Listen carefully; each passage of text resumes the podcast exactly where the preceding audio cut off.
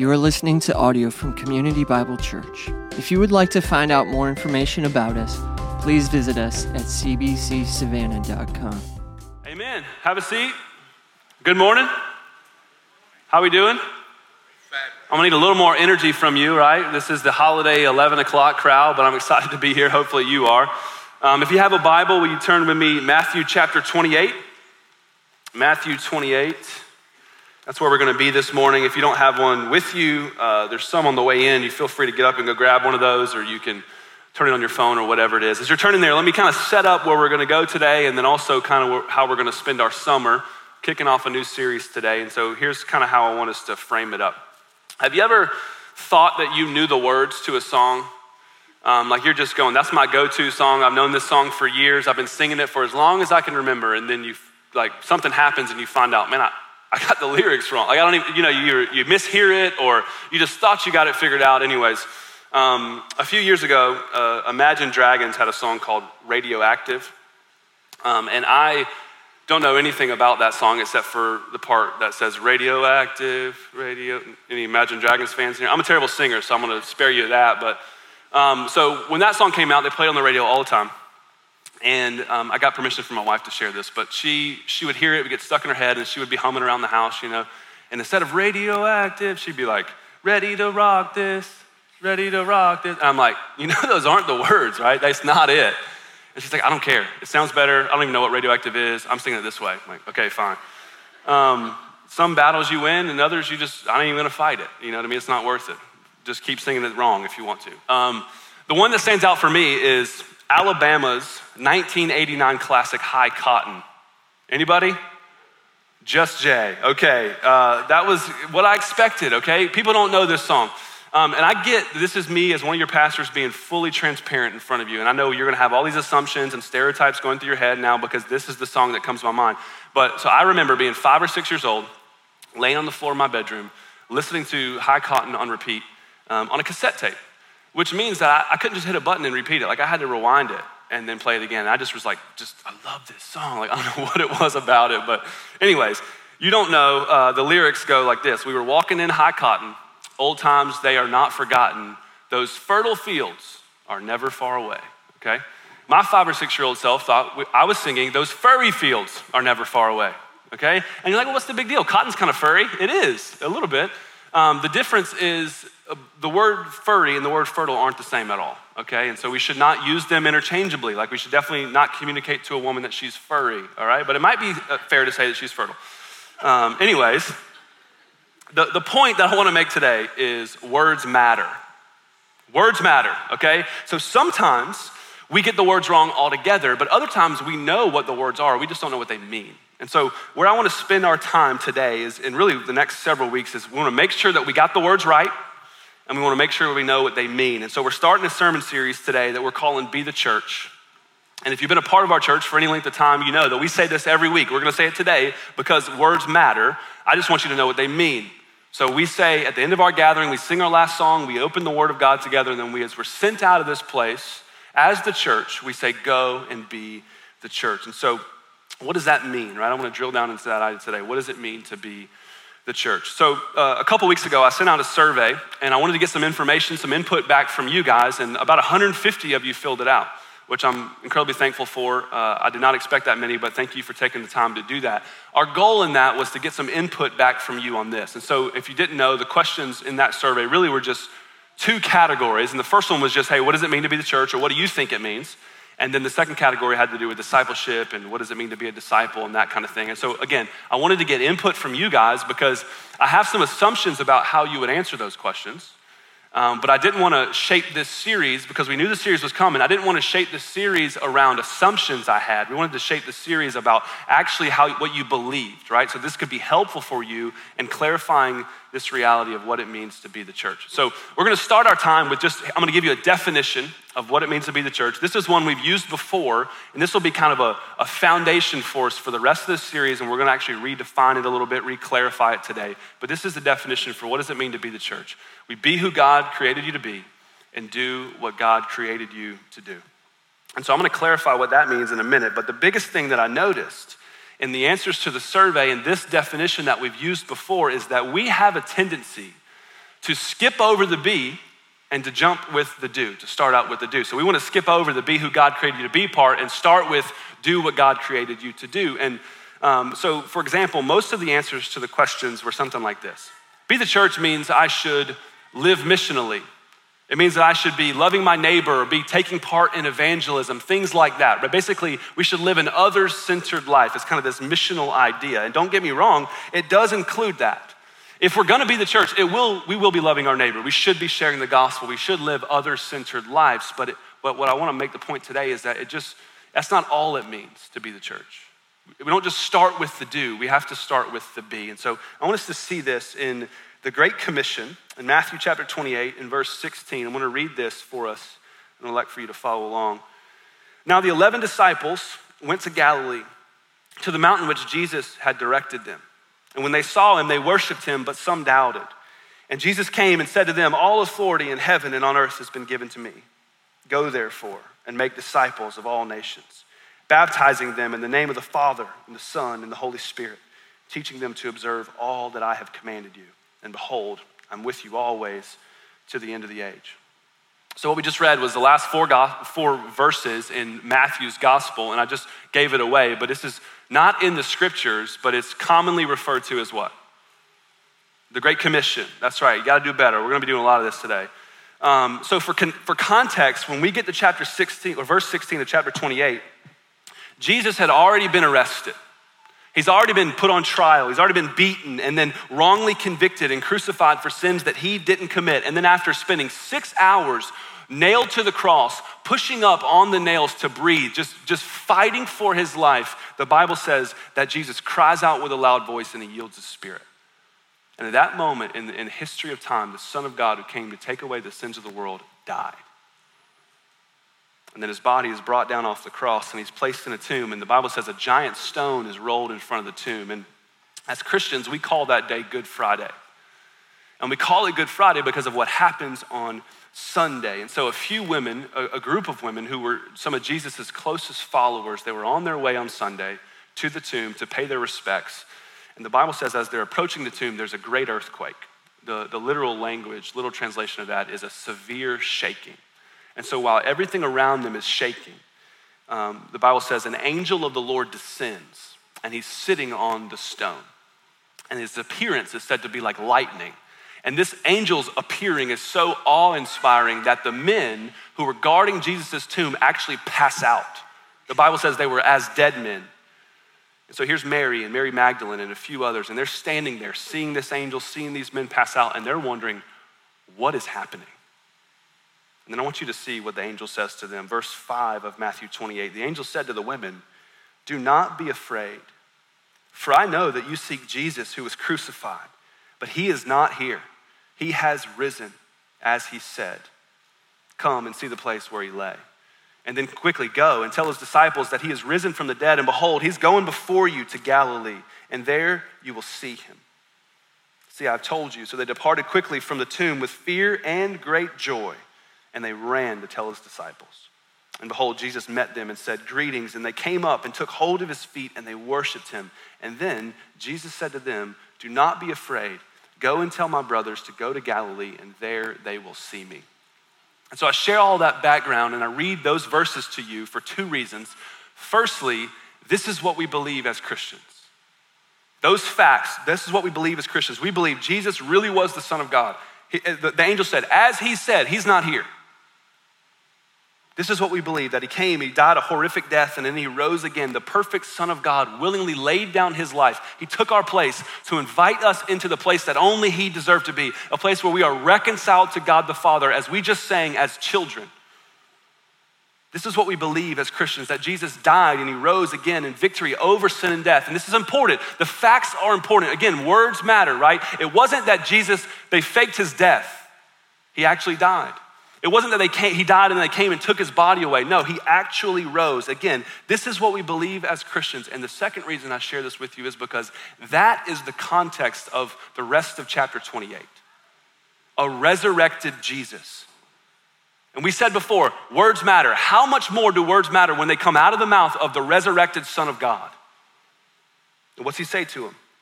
We just read it, the Great Commission, right? Jesus gathers his disciples and he says to them, Go and make disciples. So, if we want to redefine this passage, or rather redefine what does it mean to be the church from this passage, you could say it this way be a disciple and make disciples. That's a way to redefine what does it mean to be the church. And the word disciple, it just means a follower or a learner, right? It's the idea of an apprentice. And so it's someone who spends time with someone else with the direct intent of learning how they live their life in order to replicate that life in themselves. And I need to clarify here you need to know a disciple is not a special subset of Christian. It's not a description of, of a Christian who's really serious about following Jesus. It is synonymous with Christianity. And so in Matthew 28, we have the resurrected Jesus who came and lived and died and rose again, overcoming sin and death. And he gathers his disciples to himself and he says to them, Go and make disciples. So, maybe an easier way for us to think about this be the church, be a disciple, make a disciple is this be a follower of Jesus and make followers of Jesus or help each other follow Jesus. So, for the rest of our time this morning, I want us to look at this passage, this great commission, and see what we can learn about being a disciple. What can we learn about following Jesus and helping each other follow Jesus? This is what it means to be the church. And so, I want us to see this. Verse 16. Now, the 11 disciples went to Galilee to the mountain to which Jesus had directed them. So remember, they hear from these women who were friends of Jesus and friends of theirs and they hear that they had seen him. They had worshiped him and they had responded in that way. Then the, the women tell the disciples, He's alive. And he said, For me to tell you to go to Galilee and he's going to meet you there. And so they go, which praise God, right? They go there. Verse 17, and when they saw him, they worshiped, but some doubted. So the Bible says that out of the 11 men who were there witnessing with their own eyes the resurrected King Jesus, they worshiped him, which you expect, but some doubted. And again, who are we talking about here? We're talking about these 11 men. They weren't just random skeptics, right? These are his followers. These are Jesus' guys. These are the guys who were with him when he took a few pieces of bread and fish and he fed thousands of people and there were baskets left over. These are the guys who were with him when, when and they saw him raise Lazarus from the dead. And they're weeping. And he says, Lazarus, come out. And he does. These are the guys who were with him when, when there was a storm and they were on the sea and they were afraid for their lives. So they go and wake him up. There's a hurricane, essentially. And Jesus says, Stop. And it listens. These are the guys who were with him and they saw him heal diseases and cast out demons. They saw him walk on water. But a few days earlier, they saw him breathe what they thought was his last breath. And so now they're seeing them with their own eyes, and a group of them worship, but some doubted. And the question we have to answer is how could they possibly doubt in that moment? How could they doubt? What else could Jesus have done to convince them that he is who he said he was? Not only had they been with him for all the miracles, but now they're witnessing him with their own eyes, their friend, who they, they said they were, was the Messiah, the one who they had banked everything they had on. And now they're going, ah, I don't know. They worshiped, but some doubted, meaning the doubters were unable to worship because they were trying to connect the dots in their mind. The doubters were unable to offer Jesus what he deserved from them because they're trying to figure it out, trying to put the pieces together. And they're thinking, we just saw the man die. There's no way, right? They're thinking, we saw him beaten to within an inch of his life and hung on a cross for six hours, and we saw them run a spear up under his side just to make sure he hadn't passed out, and we saw him take him down and put him in a tomb. There's no way. How could this be? How could he be here with us? They weren't able to worship because some of them doubted. And here's what I want you to see. Verse 18 says this And Jesus came and said to them, and we're going to talk about what he said here in a minute, but I want you to see about being disciples is this. He didn't just come and say to the ones who were worshiping him, he didn't send away the doubters and then commission the really faithful ones. It says they worshiped and some doubted, but then Jesus came to them. Jesus moves toward his disciples, the ones who are filled with faith and the ones who are stuck in their doubt. He moves toward all of them. And as we said earlier, being the church means we should be who God created us to be and do what he created us to do. And our tendency is to skip to the do. Right? What we just saw is that being a disciple isn't about what we do. It's about what Jesus has done. That's where discipleship starts. It doesn't start with something we do, it starts with something Jesus did. That he gives his life for us before he asks us to give our life to him. He invites us to come and follow him as his disciples, to trust that what he has for us and where he will lead us is what is best for us. 1 John 4 19 says that we love, we as his disciples and his followers, we live other centered, loving lives, loving God and loving neighbor. We love why? Because he first loved us. And so there's a way for us to live our lives as followers of Jesus. I'm not saying there's no do component, there is. But I'm saying we can't skip over the B to get to the do. There is a do component, but discipleship or following Jesus does not start with what we do, it starts with what Jesus did. So back to Matthew 28. Jesus sends uh, or doesn't send his disciples away, but instead he moves toward them. All of them, the doubters and the, the ones who are worshiping, which shows us something else about being a disciple. It shows us that Jesus does not expect you to be perfect.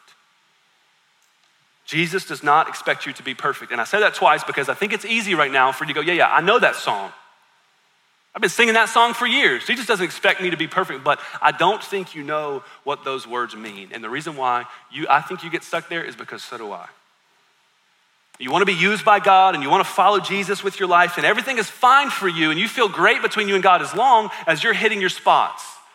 But then what happens when you mess up? You get stuck, right, in this guilt, this place of feeling shame, and you run from God until you can do enough good things to bring back to Him and feel good enough to say, hey, God, look at what I've done. I know, yeah, I messed up, but look at what I've done. And what we see in the scriptures here is that Jesus doesn't expect us to be perfect, so why are we doing that? Or we throw in the towel altogether because we feel too far gone. He doesn't expect us to be perfect. In fact, your sin, past and present, the sin in your heart this moment, the things you did yesterday, your sin, past and present, does not disqualify you from following Him. Now, it doesn't mean that our sin will not have consequences because it absolutely will. What it does mean is that Jesus will move towards you in your sin. And that isn't to make you feel guilty about it.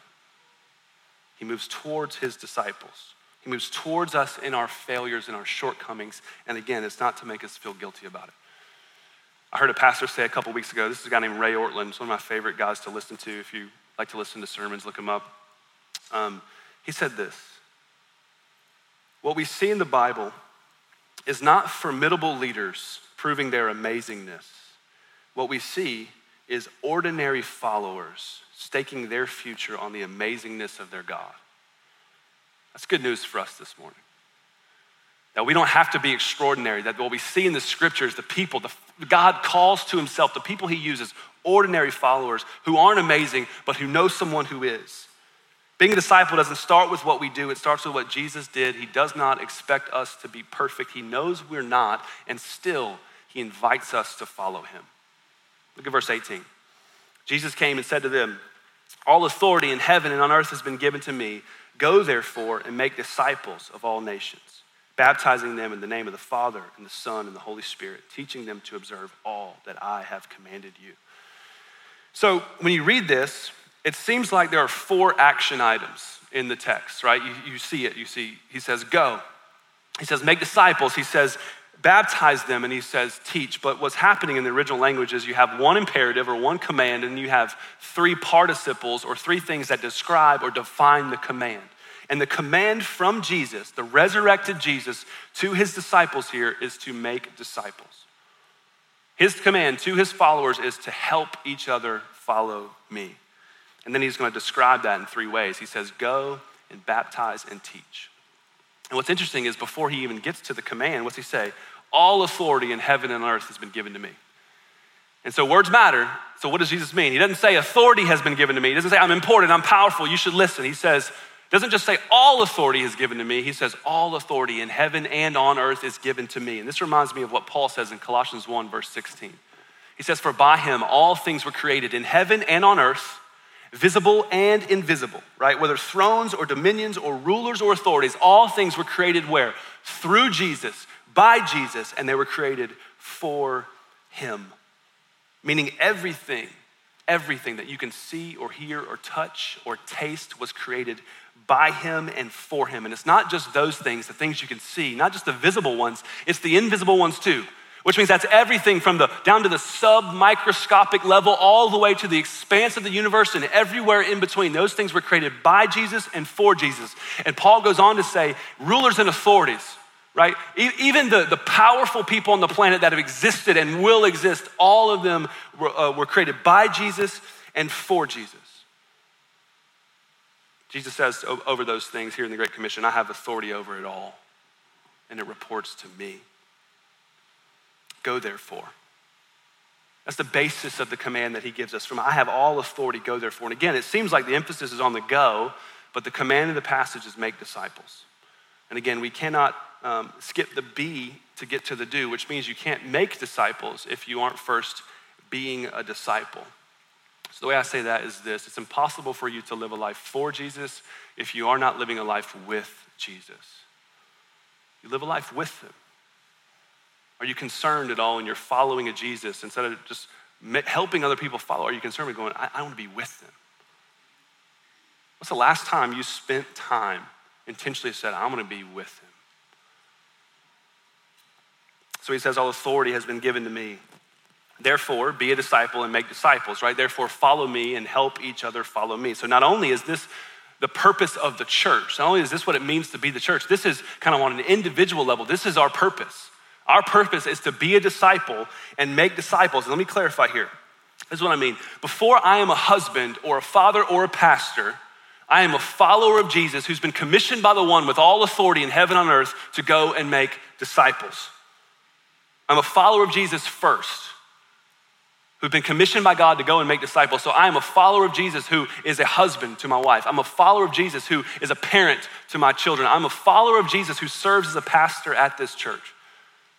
That's my purpose, the individual, the, the overarching why in my life is I, am, uh, I exist to follow Jesus and to help other people follow Jesus. And again, that starts in my home and it works its way out, and the same thing is true for you. That's not just applies to me because I'm a professional or I'm in vocational ministry, right? You are firstly, however you would describe yourself, good or bad, however you would make a list, you are firstly a follower of Jesus, commissioned by the one with all authority in heaven and earth to go and make disciples. In your marriage, if you're married, in your parenting, if you are a parent with your roommates, if you have them in your families, right? In your vocation, in your hobbies, and on and on and on I could go. Your purpose is ultimately to follow Jesus and help the people around you follow him.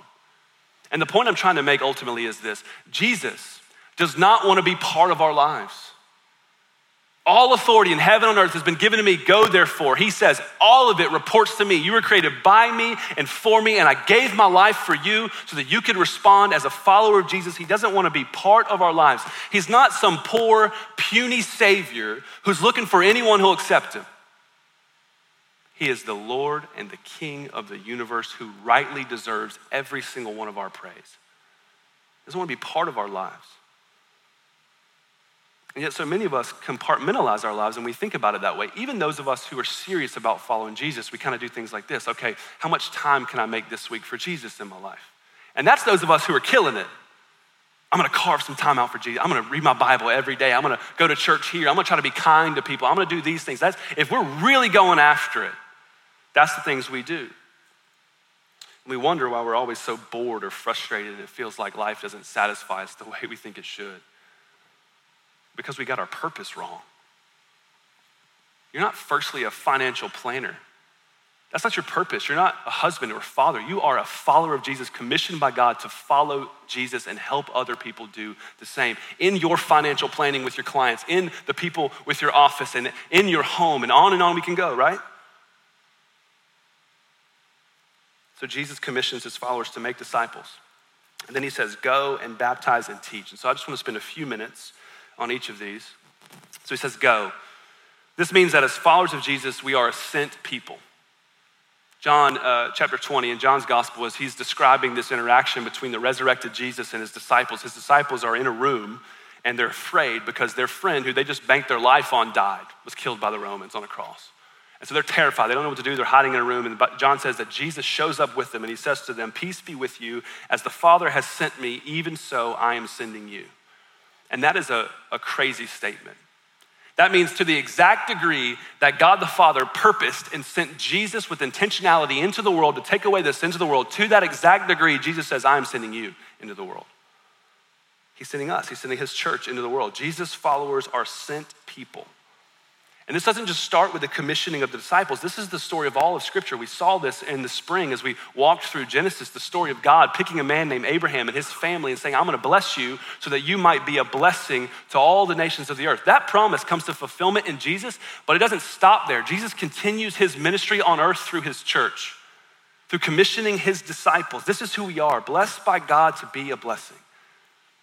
And the way I like to say it is this as followers of Jesus, we are personally and individually convinced of God's love for us. By the power of the Holy Spirit, we believe in our heart and know in our minds, we're convinced that God loves us, and then we are compelled by that love to go and share it with the people around us. That's the not skipping the B before we get to the do. I'm convinced that I belong to God as a child, and so I'm compelled by that reality to invite other people into that. Convinced and compelled.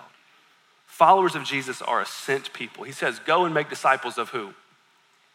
All nations we're doing really bad at this. All nations. So, where our minds immediately go to that is we think, okay, all nations, well, then I need to buy a plane ticket.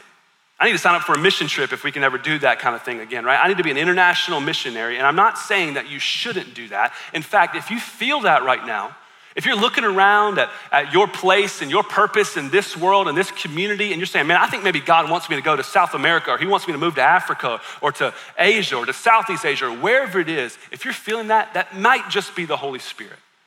And we would love to help you with that, love to walk with you through that, and even try to help fund you to get you there, right? If you're feeling that, that might be the Holy Spirit. But what I want you to see in this is when Jesus says to his disciples, Go and make disciples of all nations, they were in Galilee. They were on top of a hill on the other side of the planet, which means that we are a part of the nations he was talking about. So we're so myopic, especially in this American culture. We think it's about, it's about us, right? Even our lives, we think that about America. It's, it's, this is where it starts. No, we're a part of the nations. It means that you and I heard the gospel because men and women before us were commissioned by Jesus to go and they were faithful to do it. It starts in Jerusalem and then it moves to Judea and Samaria and then it works its way into Asia and Europe, and then decade after decade, year after year, two millennia of people being faithful to proclaim the good news of the gospel and the power of the Holy Spirit moving and working. is transforming people's lives. And because of that, we're in this room today. We are a part of something so big with a God so powerful who loves you more than you will ever know. And he says, Go, be the church. So, in this passage, again, we're part of the nations he's talking about. It doesn't mean that we shouldn't be involved in taking the gospel to the ends of the, the earth. We should. It just means it starts in our neighborhood, it starts in our home, and then it works out to the nations. So, all of us are commissioned by Jesus to go. What I want you to see in this is it's not just international missionaries that this verse applies to. Every single one of us, every disciple, follower of Jesus is commissioned by Jesus to go. And so the question that you need to answer this morning is where has he called you to go? Where's Jesus calling you to go? Again, I think for all of us, it starts in our home and it rolls out from there. It starts in our, in our home, in our neighborhood, and it rolls out to the nations. And the same thing is true for you. It starts in your home if you're a parent, if you're a, a husband or a spouse. It starts in your home with your family or with your roommates, and it rolls out to the people in your apartment complex or on your street or in your neighborhood or wherever it might be. We're commissioned by God as a follower of Jesus, compelled by his love to take that love to the world around us. So, to make disciples, we go, but we also baptize, right? And this one could be a sermon in itself. And uh, as we typically do, I'm going far longer in the 11 o'clock service, so I'm going to try to keep this tight. But um, there's one thing in particular I want you to see in this. Like we said earlier, we have a tendency to skip past the B and we move to the do. And so when it comes to baptism, we think, okay, well, I need to be baptized. I need to get in the water in front of the church and I need to you know, be dunked. And then if, I, if I've been baptized and I think, well, I'm good there, I check that box off the list. And maybe if I'm thinking about making disciples baptized, I need to say, hey, you've been baptized? Well, you should. We got a class coming, that kind of thing. That's where we go to. We think of the do. And I think each of those misses the point.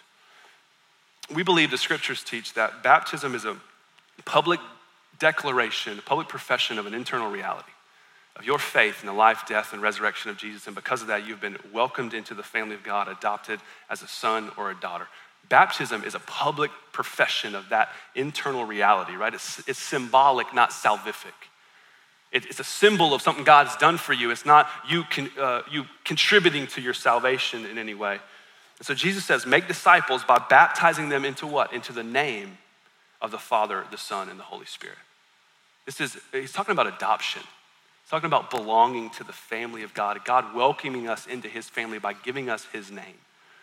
And so, as followers of Jesus, this means we should be baptized into this. This word baptized in the original language, it means to immerse or to submerge. And I like that imagery actually. When you take it out of the idea of, obviously, it makes sense being baptized into the water, but I love the idea of, of after that. So, as believers in Jesus, we get baptized once and we, we stand in the water, and what do we say? I was lost, but now I'm found. I was blind, but now I see. And God has given me the farthest thing from what I deserve.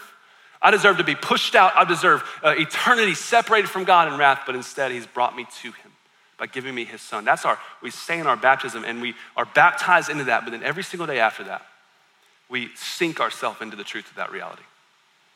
We immerse ourselves in the good news of the gospel every single day and remember that I belong to God as a child. I was blind, but now I see. And the Spirit convinces us that we're loved by God, that we're compelled as disciple makers now to invite other people into that. And so the command here to make disciples by baptizing them is not first and foremost about, hey, we need to get as many people as we can into the water. It's about an invitation to belong to the God of the universe through Jesus. That's what he's saying. So we go and we baptize and then we teach. But firstly, we need to know baptism is about doing for God, it is about belonging to Him. And now we teach. Verse 20 says, Teach them to observe all that I have commanded. So he's not just talking about learning the things that Jesus said. It's not just teach, it's teach to observe, which means that we obey. So Jesus is talking about obedience. What he's talking about is the transformed life.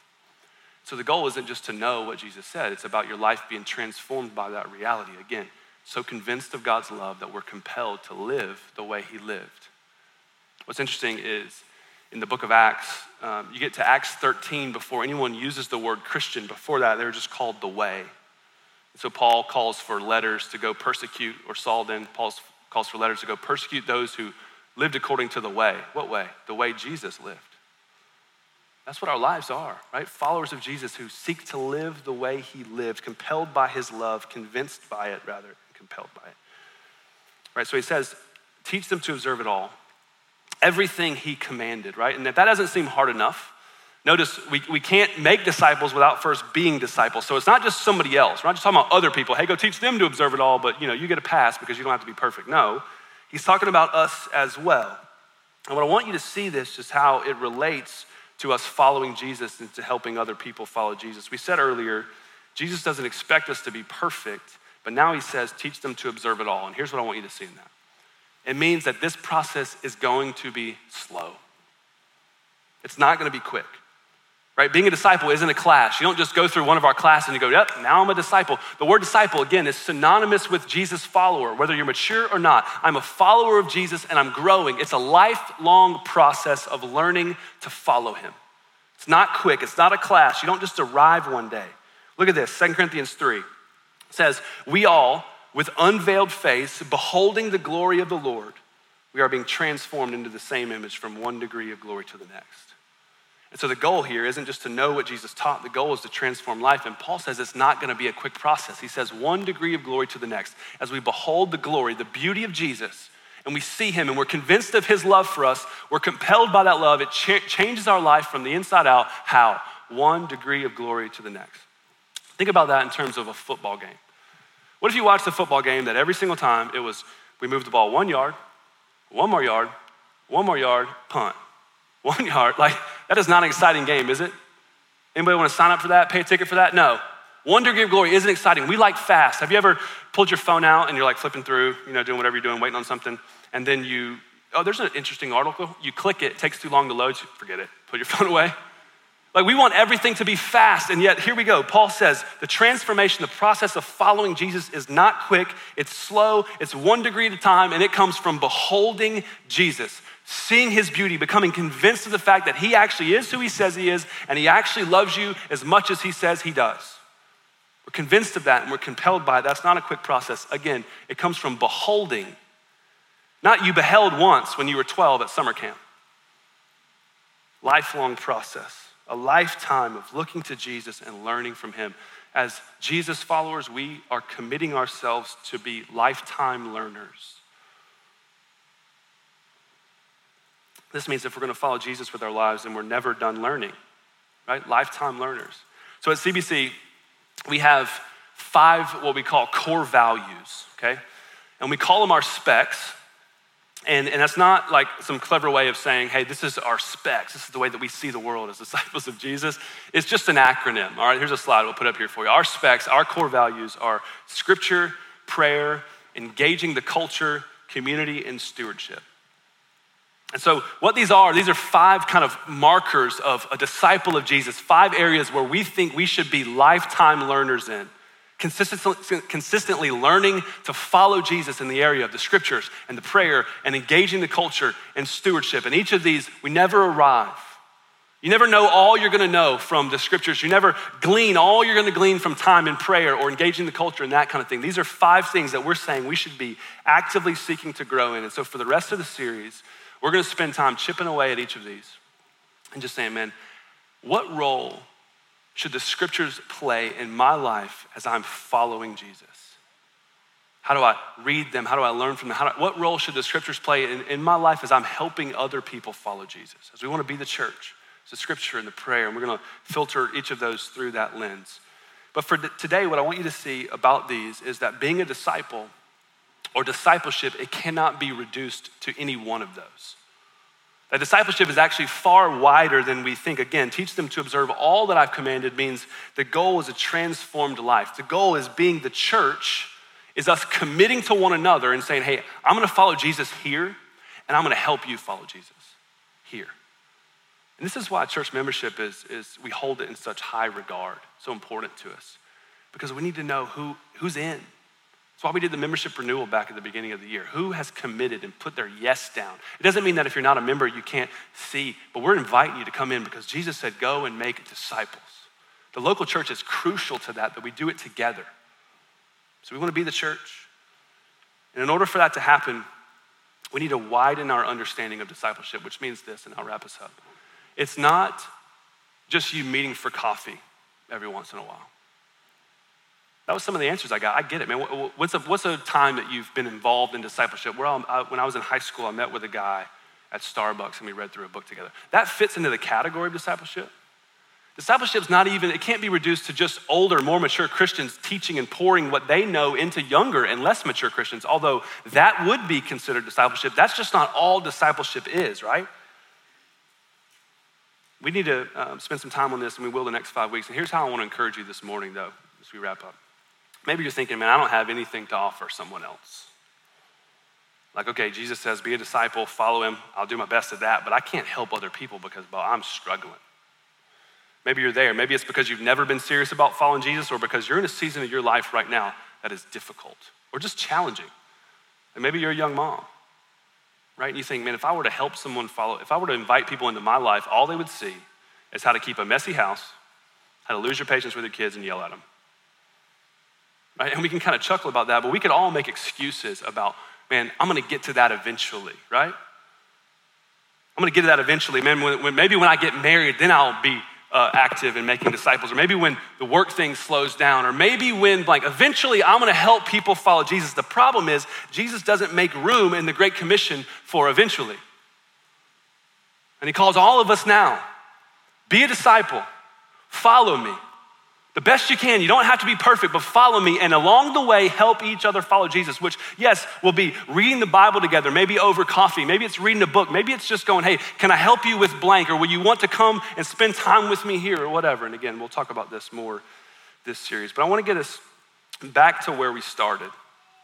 And I hope you believe me when I say this Jesus doesn't expect you to be perfect. In fact, he knows you're not which means that he doesn't need you to be amazing at being a disciple in order to use you to make disciples. And we need to hear that because, again, that's a song we think we know, but I don't know that we know what it means. Second Corinthians, verse, or chapter 12, verse 9 says, My grace is sufficient for you, for my power is made perfect in weakness. So, from what I can tell in that, that means that God actually wants to use not just your successes to point people to Jesus, but also your failures. Because his power is made perfect in weakness. And that means, as followers of Jesus, friends, we get to lead the way in confession and repentance. We get to be the people, as followers of Jesus, who quit pretending that we're fine. We get to be the people who quit pretending that we're perfect and we can be honest about our failures and our shortcomings because, as we said before, what we see in the Bible is not formidable leaders proving their amazingness. What we see are ordinary followers staking their future on the amazingness of God. Ordinary followers. You don't have to be gifted in order to be used by God, you have to be special. So he says, I wish I had more time for this, but in verse 20, Jesus says, Behold, I'm with you always to the end of the age. What he's talking about here is the indwelling power of the Holy Spirit. So, what he's saying is if you're a believer in Jesus, God the Holy Spirit is with you always. The Spirit of God is the power, the same power that resurrected Jesus from dead is the power at work within us. It's what empowers us to follow Jesus. It's what empowers us to go, even though in right now, when I don't know what's best for me, you know what's best for me. And so I'm going the way you want to go. The Spirit of God empowers us to follow Jesus, and the Spirit of God is the one who does the work of empowering us to help other people follow Jesus. And he says, All authority in heaven on earth has been given to me. And he ends with saying, I'm with you always, therefore go with the authority and the power of God to make disciples, and you baptize them into the name, and you remember for yourself, I belong to God. I am who you say I am, and you invite other people into this. You baptize them in the name of the Father, Son, and the Holy Spirit. We teach them to observe all that we've commanded, meaning all He's commanded, meaning that we're lifetime learners. Every single day we wake up and go, God, I'm going where you go today. I'm going where you lead me. Jesus, where do you want me to go? He commissions his disciples by the power of the Holy Spirit to go and be the church, to give everything they have, to follow after him, and to help other people follow after him. So I'm going to pray for us, and then we're going to sing and respond. I'm asking that you stand up with me, and we just pray and ask God to help us, right? To, as we talked about, just the Spirit of God might be the one who convinces us today, even, even just a little bit, man, that you're loved by God in Christ and we'd be compelled to go and share that love with the people around us. And so let me pray for us. I ask that you pray with me. Father,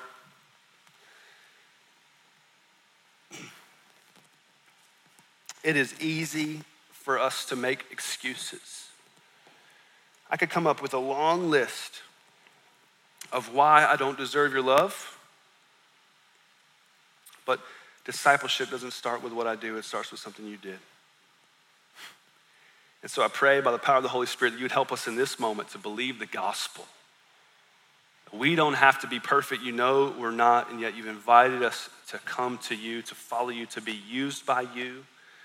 And so I pray as we sing these songs and respond that we would believe that you are enough. What you have for us is what's best. We pray this in Jesus' name. Amen.